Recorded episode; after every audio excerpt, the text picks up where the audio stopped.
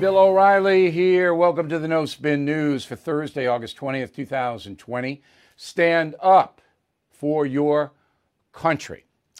So, tonight, Joe Biden, most important speech of his life. All right. There'll be a significant amount of people watching this during the week, this week. Not many people watch the convention. I was in and out, uh, but I have a staff. Most people don't have a staff, and they funnel me stuff that I have to see. And we will have that for you tonight. In fact, tonight is, I think, my favorite program, my favorite broadcast this week. We got a lot of very interesting stuff. As always, pen and paper is handy. Now, after the Biden speech tonight, which would be, I don't know, 10:30 Eastern, I'm going to do a special message on BillO'Reilly.com right after the speech, instant analysis. We'll post it there, and everybody can listen. And I hope you go on in and do that. Uh, stay up late; it'll be worth it. Or you can catch it tomorrow morning. Uh, I'm going to have a special column on Sunday we post those columns at noon. All right, so you might look out for that. And then Bernie and Sid and I had a, a pretty interesting discussion this morning on WABC Radio, and that is posted on BillO'Reilly.com as well. So let's begin our coverage with President Obama. Now, I've been fair to the president. You know that. He knows that. Um, I think I understand him very, very well. So he comes on, he's looking a little casual, and his only goal is to say, no, President Trump's not cutting it. Roll the tape. I never expected that my successor would embrace my vision or continue my policies. I did hope, for the sake of our country, that Donald Trump might show some interest in taking the job seriously that he might come to feel the weight of the office and discover some reverence for the democracy that had been placed in his care. But he never did. For close to four years now, he has shown no interest in putting in the work, no interest in finding common ground, no interest in using the awesome power of his office to help anyone but himself and his friends no interest in treating the presidency as anything but one more reality show that he can use to get the attention he craves. Donald Trump hasn't grown into the job because he can't. Okay. And you expect that. Actually, I expected a lot worse. All right. I thought Barack Obama was pretty gentle, but this line caught my attention. He has shown no interest in putting in the work, no interest in finding common ground, no interest in using the awesome power of his office to help anyone but himself and his friends. Well, uh, Donald Trump works hard. I, I can tell you that. I mean, he's on the job and he doesn't sleep. He's like a vampire if you read the United States of Trump, and you should, just to know who the president is. He works hard. Now, a lot of it's self involvement, yes, there's no doubt about that. He's not a particularly altruistic man, altruistic word of the day. But when um, President Obama says that all he's doing is uh, trying to help himself and his friends, I'm his friend, I think. We don't talk very much anymore because I think I tell him things he doesn't want to hear, but I don't even know that to be a fact. Uh, I'm his friend. He hasn't helped me. In fact, I pay a lot more federal income tax because Donald Trump knocked out the deduction for state taxes and limited the mortgage deduction at $10,000. I'm paying significantly amount more than I did under Barack Obama to the federal government. Now that didn't help me. All right, I don't mind doing it. I, I the taxes are too high for, to be fair. I know that, but um, I don't mind it. I consider myself lucky. All right. But to say that all Trump wants to do is cronyism,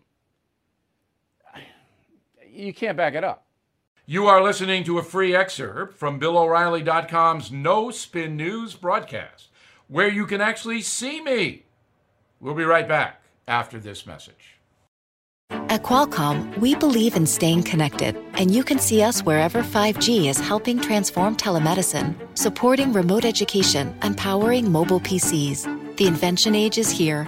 Learn more at qualcomm.com/slash invention age. Okay. COVID is Trump's fault. So Democrats going to run on two issues. Trump is evil. There's evil. And COVID is Trump's fault. So everyone who's suffering and has to wear a mask is inconvenienced, got the disease. Trump did it to you. Roll the tape. Donald Trump's ignorance and incompetence have always been a danger to our country. COVID 19 was Trump's biggest test. He failed miserably. Today, America has the most COVID deaths in the world and an economic collapse.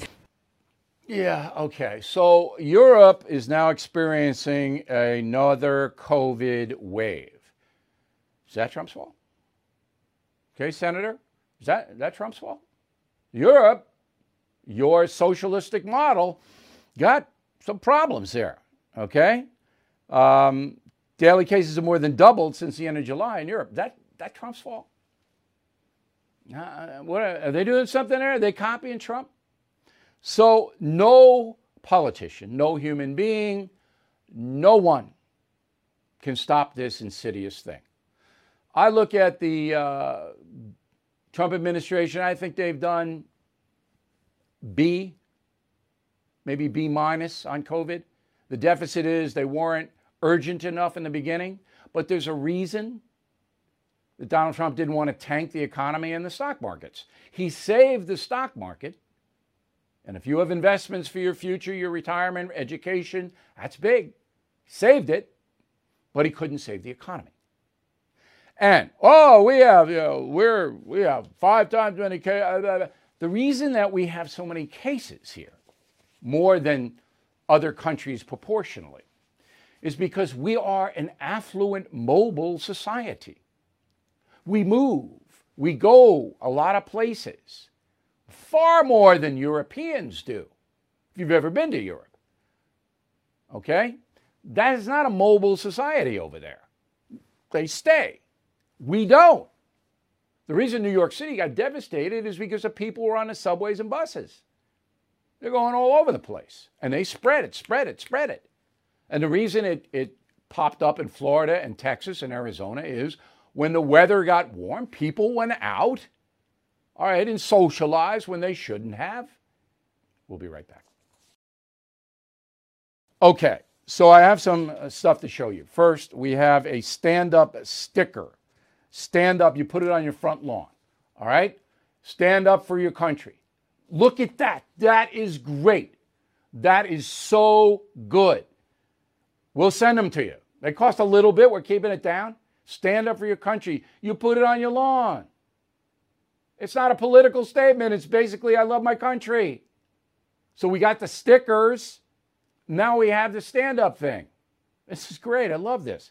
Then, stand up for your country hats. I mean, come on. Let's get them. It's really good. These are this is a great campaign. We love our country. It's not political. We love our country. We don't kneel. We stand for our country. You buy Crazy Horse, we'll send you a free sticker. Stand up for your country. So pre order Crazy Horse, bang, you get a sticker. Free. All right? Hats are made in America. No more China. Made in America. We'll pay more for them. And they're nice. Bayside, made in the USA. Boom. Um, I get a lot of letters saying, oh, my daughter, my son, my in laws, whatever, they see it different and it's causing attention. Don't talk politics in the family. You can make a point if they ask you a question, back it up with facts. That's what we give you every night here facts. But if they don't accept the facts and it's and I just, okay, that's fine. We respect your opinion because we do. We traditional Americans respect opinions. We do. If they're loons, they're loons. You can still love a loon. Maybe I'll get a bumper sticker, love a loon. But don't don't let it impact the family, you know? You don't need to do that. Stick to your beliefs, all right? If they ask, tell them why you believe what you believe. But if they say something, you go, just, uh, well, we respect that. And that's it. That's it. Mom said, don't talk about politics and religion. Mom's right. I'll see you soon.